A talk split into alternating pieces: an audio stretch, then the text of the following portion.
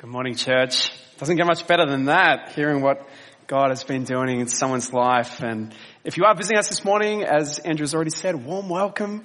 Uh, we're so thankful to God that you're here. I also want to give a special thanks this morning to uh, Jeff uh, Percival, uh, who's on sound today. You might not be aware, but he is the last man standing.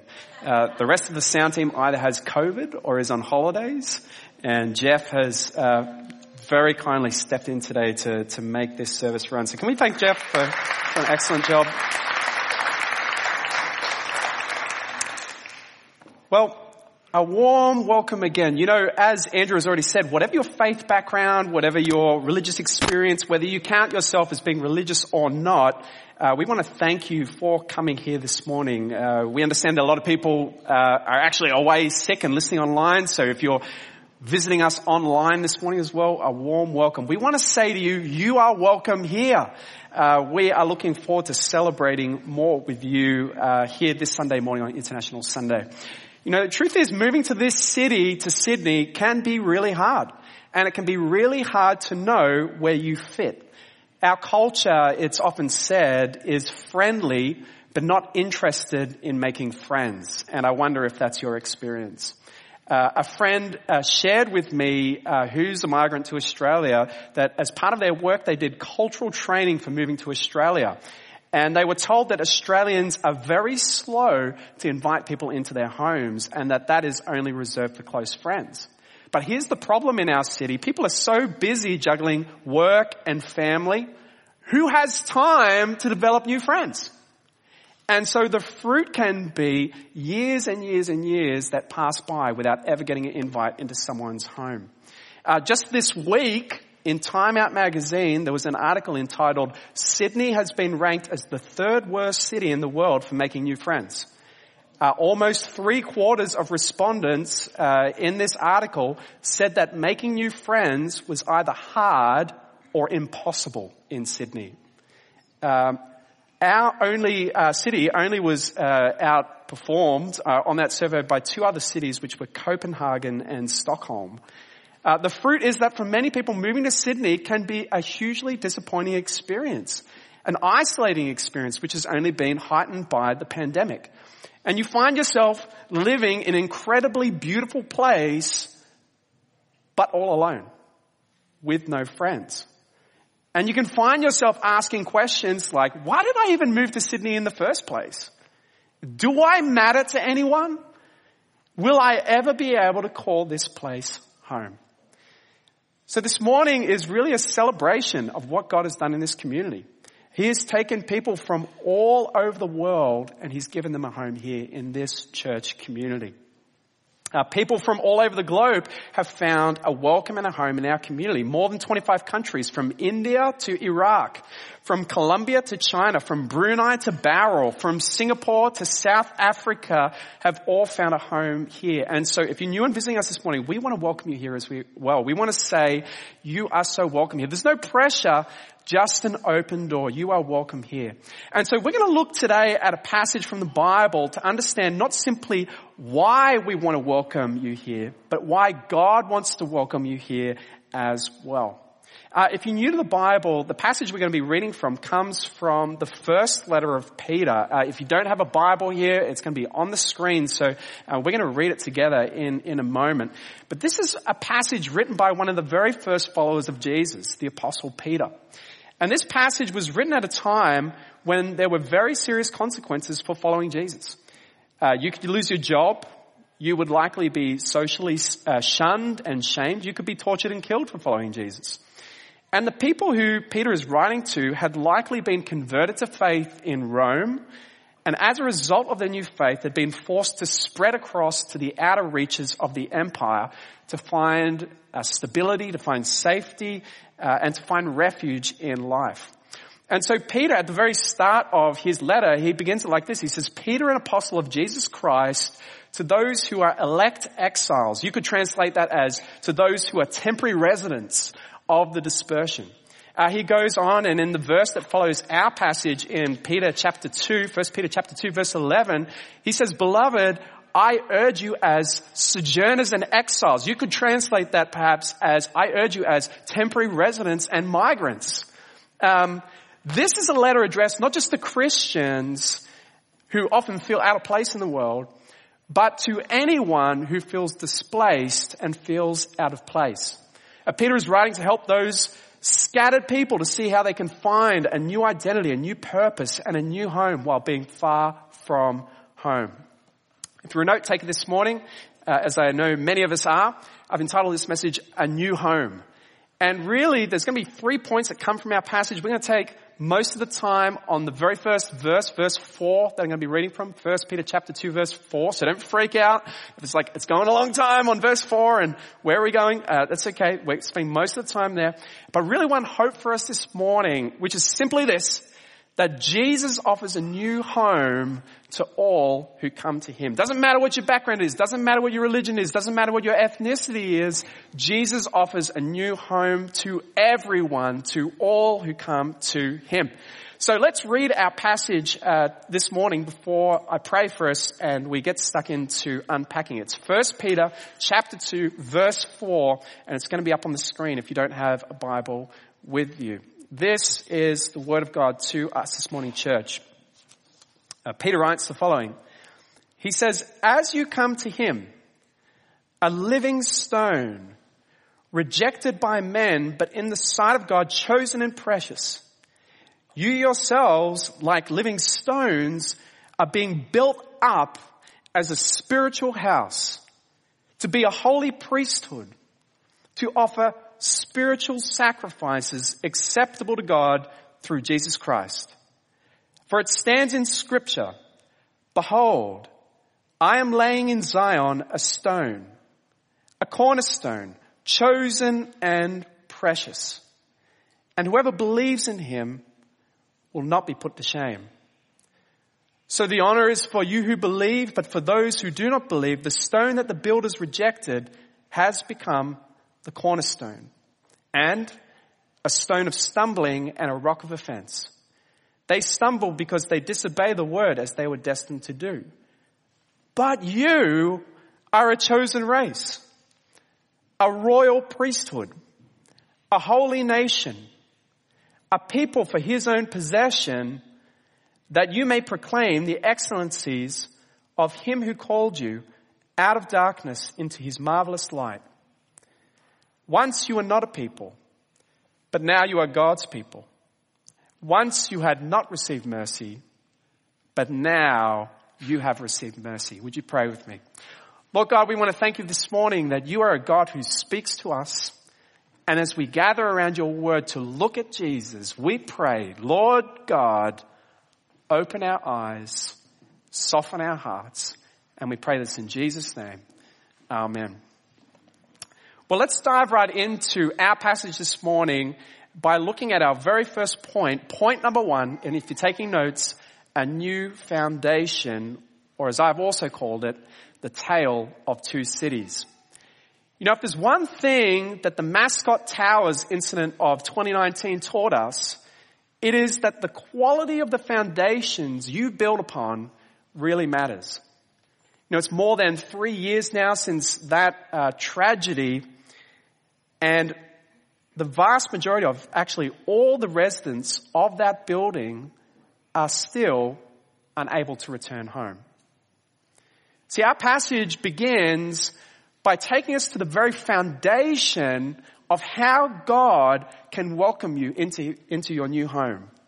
And that is through Jesus Christ himself. You know, if you're new to the Bible, or perhaps even if you've been reading the Bible for a while, this passage contains some references that at first might seem to you a little bit puzzling. Uh, firstly, uh, why is this man, this him being called a living stone?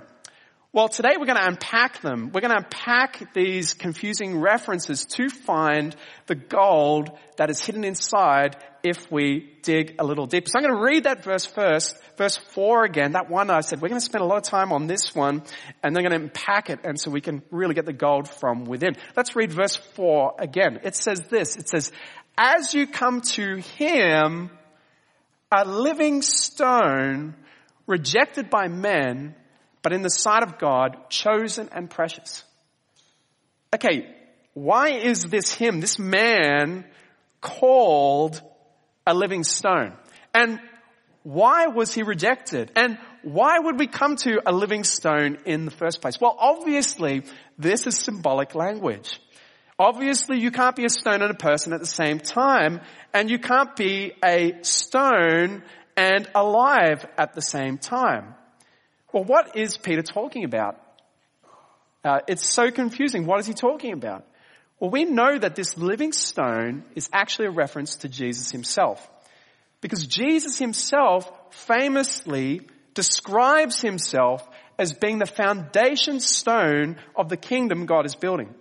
You know, Matthew's account of Jesus' life, Jesus tells a story to the religious leaders of his day about a wealthy man who built for himself a vineyard.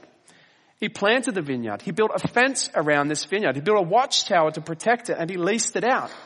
And the season for harvest arrives and he goes to collect his rent in grapes by sending some of his servants.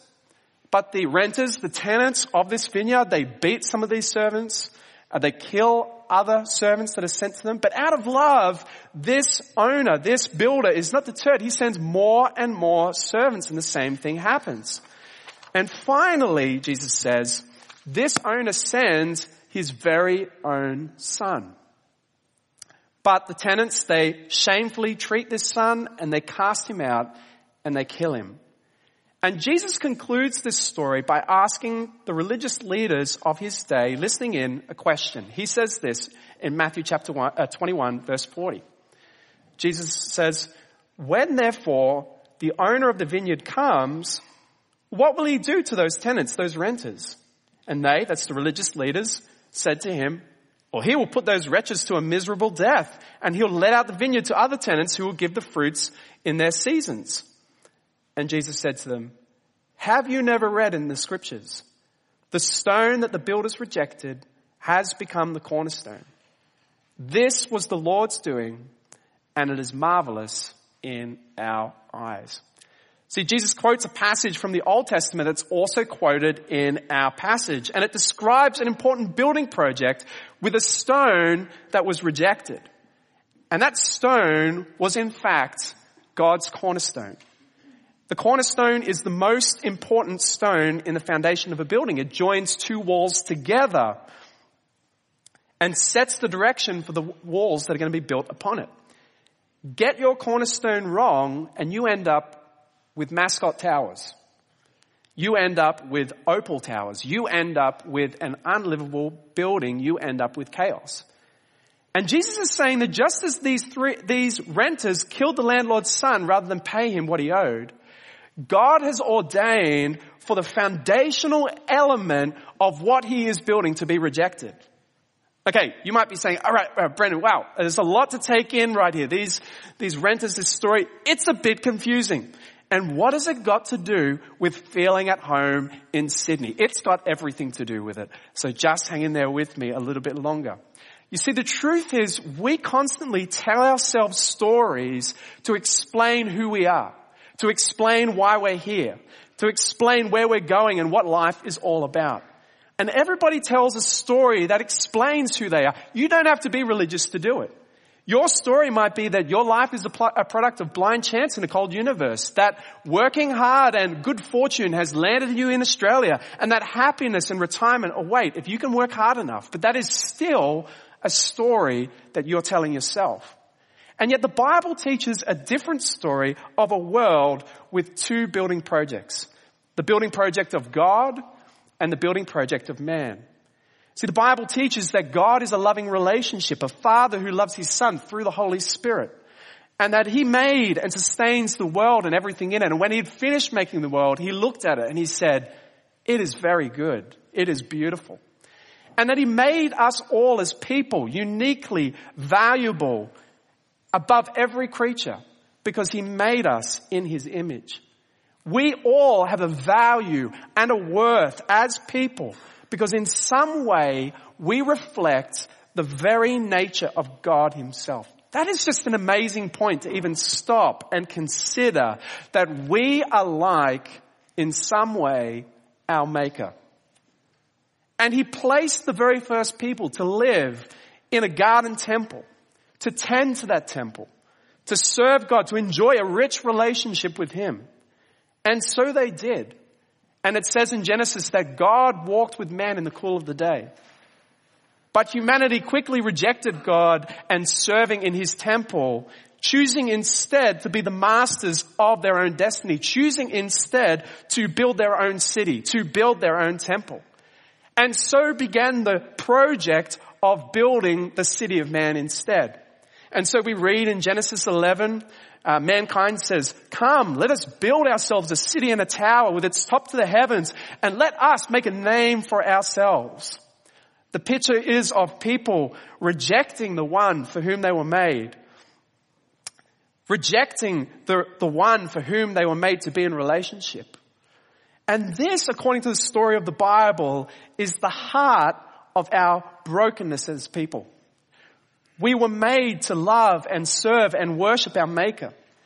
And yet rather than living according to our purpose, we, we as a culture reject all sources of external authority and follow our passions and desires instead. But the story of the Bible says that rather than this way of living, following our passions and desires as being the good life that we should pursue, that this kind of self-focus is the ultimate source of all of our problems. That every broken relationship, every war, every injustice that occurs in this world ultimately has as its source people being true to themselves, people following their own desires and passions. And yet the greatest consequence of our denial of the building project of God, of our denial of relationship with God is being cut off from the one for whom we were made. To be separated from God. More since God is our designer, maker and sustainer, it's not only that this is harmful to ourselves, but it's treacherous. It's rejecting His rule. You know, if the war in, in Ukraine teaches us anything, it's a vivid example of the consequences of attacking another nation. You know, so many times in the news at the moment, you see blown out buildings with Russian flags raised, and you see the heartbreak of someone invading another country at great cost to the people involved.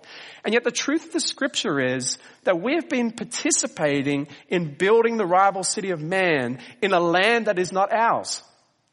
In a land and with a people who belong to God. And God's purpose yet is to uh, for us to love Him with everything we have and our neighbors secondly, and yet we have rejected His good purpose for us. And yet God is a loving father with a son who he loves by the Holy Spirit and committed to rescuing and restoring people to himself. And so he sent messenger after messenger to call people back to himself. And yet the result is repeated rejection and abuse as we return now to the story that Jesus has been telling. You see, Jesus is describing something that's symbolic of what is happening in the world. That the owner of the world has been repeatedly rejected and abused by those to whom he entrusted the care of the world in the first place. The renters have been abusing the owner, culminating in rejecting his son, our Lord Jesus Christ. You see, the builders in Jesus' story were the people he was addressing. They were the, the leaders of his people, their representatives. And the obvious question is then, why would these builders reject this stone that is so precious to God? Well, the answer is because they're building a different city. They're building the city of man. This is the natural condition of all of us. And yet our passage makes it even more broad. It says of Jesus, a living stone rejected by who? Rejected by men. Rejected by all of us.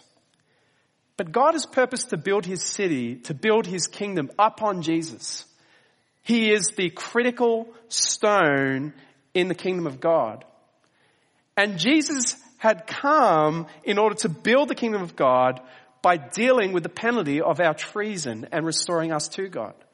This was the purpose for which the Son of God came in the first place, to take our place as a once for all sacrifice. He came to be rejected. He came to be killed. He came to be nailed to the cross and upon the cross to take our penalty, but he didn't simply die. He rose back to life on the third day, conquering death, a picture of God's plan to put an end to all of the suffering and all of the brokenness in the world. And that is why he's not just the stone, but he is the living stone. Because he's not dead. He is alive. And he's able to rescue from death and decay all who trust in him. You know, might be sitting here this morning and feel yourself getting a bit skeptical at this point. Maybe you're new to Jesus and not sure if you accept these claims. Well, if that's you, we're so thankful that you're here this morning, present or listening online. We, we really hope that you feel a welcome here in this community. You see, the radical sacrifice of Jesus is the foundation of the welcome to the church, of the welcome of our church to all people. Jesus' example of radical love in laying down his life for the enemies of God is the calling of every follower of Jesus. And it's the reason why the doors of the church are always open to all. Every person is precious to God. Every person is made in his image. Jesus came for all people, regardless of ethnicity, regardless of background or religion. You see, skepticism is no surprise to God. Our passage teaches us that to reject the claims of Jesus is the natural condition of every person. Verse 4, he was rejected by men. Verse 8, he's a stone of stumbling and a rock of offense. You might be sitting there thinking, Brennan, why is he laboring this point about Jesus as being the living stone so much? Well, the reason is that this is the greatest choice a person will face in their life. Will they build their life upon the living stone or stumble over him in an attempt to build the kingdom of man? And that is point number one, a new foundation, the tale of two cities. You see, Jesus' claim to be the chosen living stone is the foundation of God's plan to restore humanity to himself through Jesus' life and his death and his resurrection. It's the key also to feeling at home in Sydney. More than that, it's the key to feeling at home anywhere in the world. To be reconciled to your maker. It's, it's why we as a church are called to love and welcome all people. This is the greatest welcome a person can receive. And that is the welcome offered by God to join him in his building project and to build your life upon Jesus, the living stone. Well, if you're here this morning and you're unsure about these claims of Jesus, there is not a person in this room that cannot relate to that feeling. That is part of all of our story. And yet this morning I want to invite you to an exercise. I want to invite you to consider with me, to imagine with me this morning about what it would be like to accept Jesus' claims as being true. How would it transform how you think about yourself? How would it compare to our culture's advice about being true to yourself and following your dreams? How would living the way of Christ make a difference to our community, to our nation, to our world? And if the fruit is better, maybe it's because this is in accordance with the grain of the universe. Maybe it's because this is the way the world was made to be. Maybe it's because this is true. See, Peter wants these temporary residents, these migrants, to see two further aspects of the radical welcome they can have through Jesus. And that brings us to our next two points. And point number two, the first of which is a new identity. You know, one of the effects of moving to a new place is that you can lose your sense of self. You know, this week I had the privilege of talking to someone who had been the victim of human trafficking as a teenager. It was an incredibly harrowing story to hear. And when they found refuge and were finally welcomed into a home some years later, they described the experience as feeling like they got their identity back. Now thankfully most of us will never face that kind of horror. And yet if you've ever moved country, you can it can really shake your sense of identity about who you are. Maybe at one point in life you were successful. Maybe at one point in life you were respected and surrounded by friends. And in a new country, all of those things feel like they've been taken away from you. And it leaves you wondering, who am I really? Why am I here? What's the purpose of it all? And Peter's writing to these scattered Christians who would have likely been tempted to feel all of the above. Living in a new place, not respected for their faith, perhaps separated from family. And Peter wants to remind them of some beautiful implications of trusting in Jesus, the living stone. And the first is a brand new and far more robust identity that can't be shaken. Read with me verse 5 of our passage. It says the following. You yourselves, like living stones, are being built up as a spiritual house. He says, you yourselves like what? Like living stones. The first and perhaps most profound new identity we receive as followers of Jesus is the identity of Jesus himself. He is the living stone and we are the living stones. You know, on one hand, the teaching of the Bible is that followers of Jesus re- receive a spiritual transformation. They increasingly share the same heart and desires as Jesus. They become aligned together. But even more than that, his life story becomes our life story. His purpose in life becomes our purpose in life. His manner of life now becomes ours. It shapes and molds ours. This has huge implications for how we navigate life and how we think about who we are.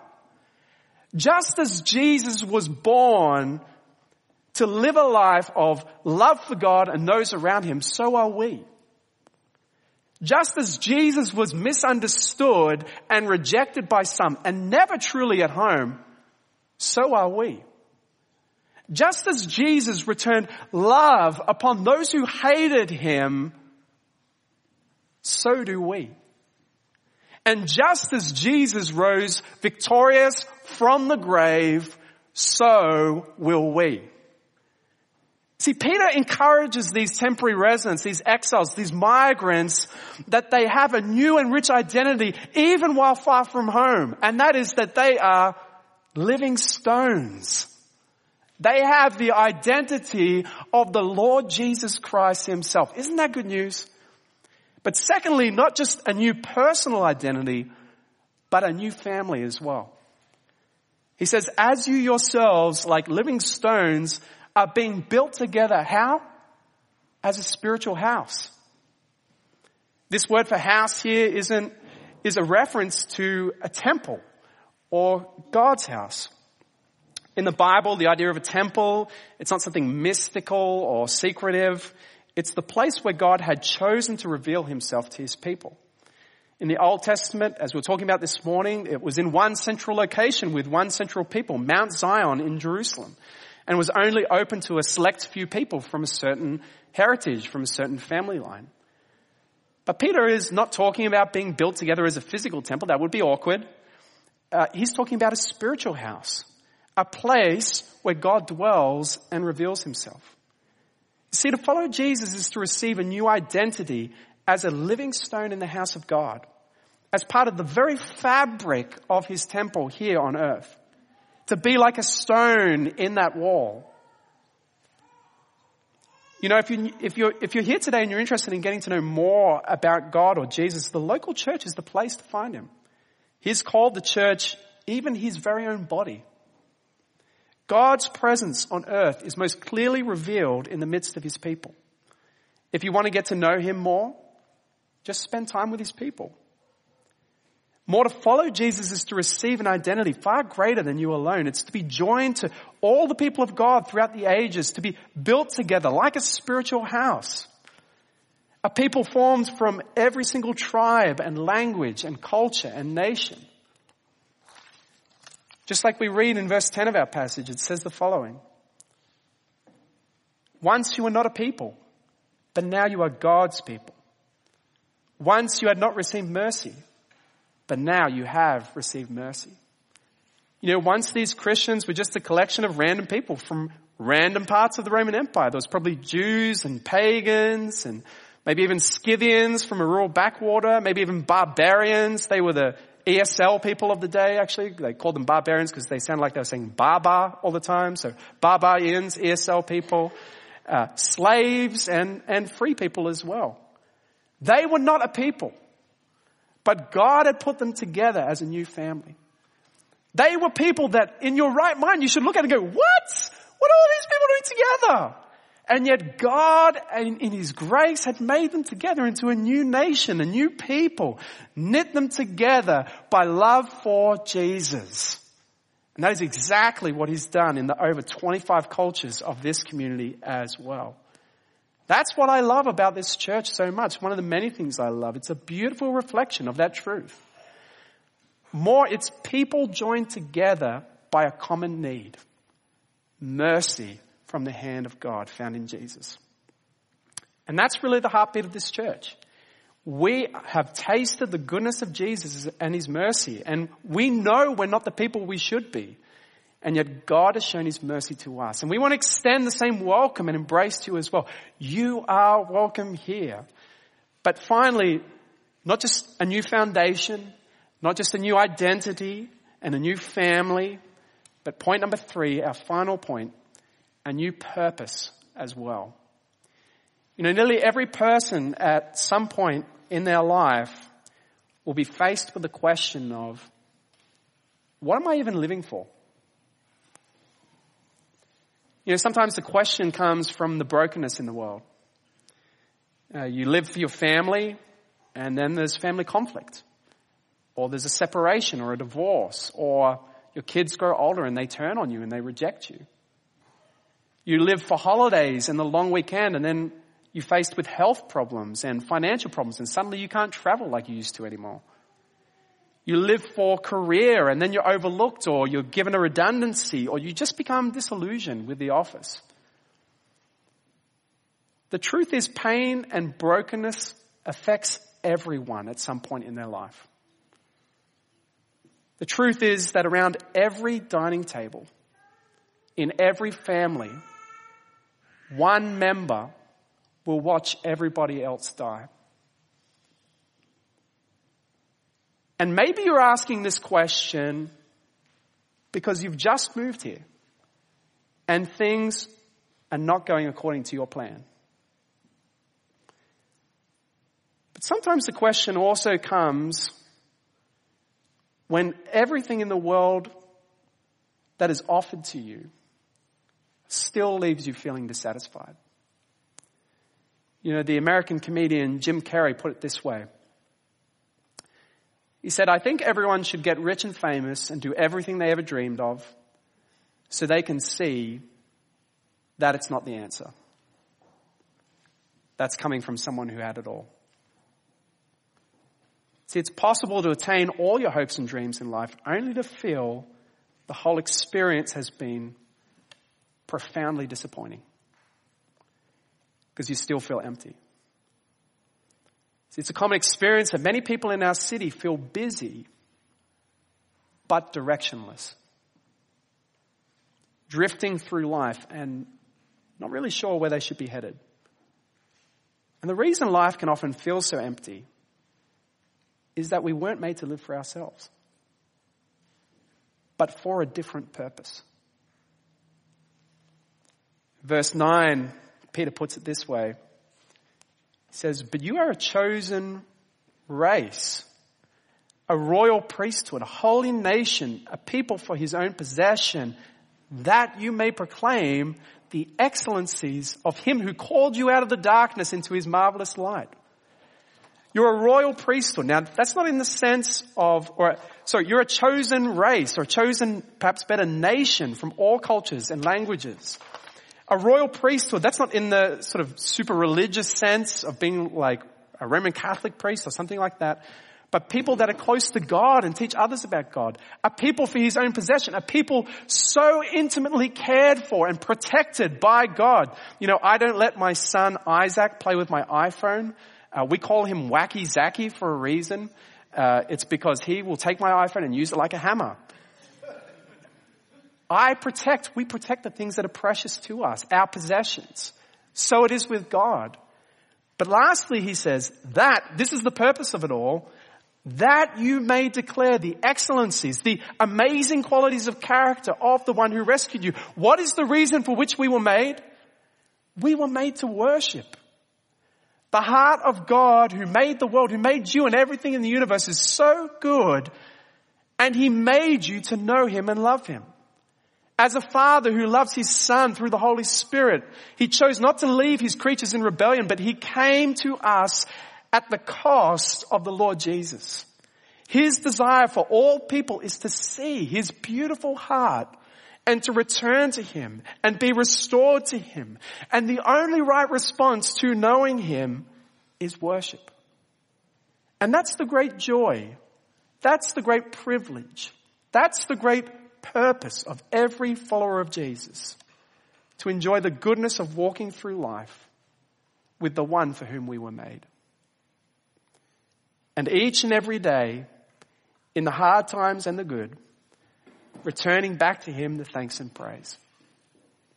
Well, as we close our time together, I want to end by extending the welcome of Christ again to everyone present especially those that are new and visiting us this morning, a warm welcome to you. You know, if you're new to our neighborhood or perhaps feeling isolated and disconnected, we pray that you would feel welcome here in this community. Uh, we're really looking forward to you joining us for uh, morning tea, afternoon tea, after the service as well. That, that's our heartbeat. We trust you've got those flyers on your seats about food with friends. That's simply an initiative that's about connecting people, doing it tough with families in our community and people in our community that are willing to open their home to you and cook you a meal. Maybe that's for you. Maybe if you're listening online or you're here, that's you. Maybe you've gone years and years without ever being invited into someone's home to have a home cooked meal. Uh, many people we meet in, in, in our neighborhood, that's their story. They've never been invited.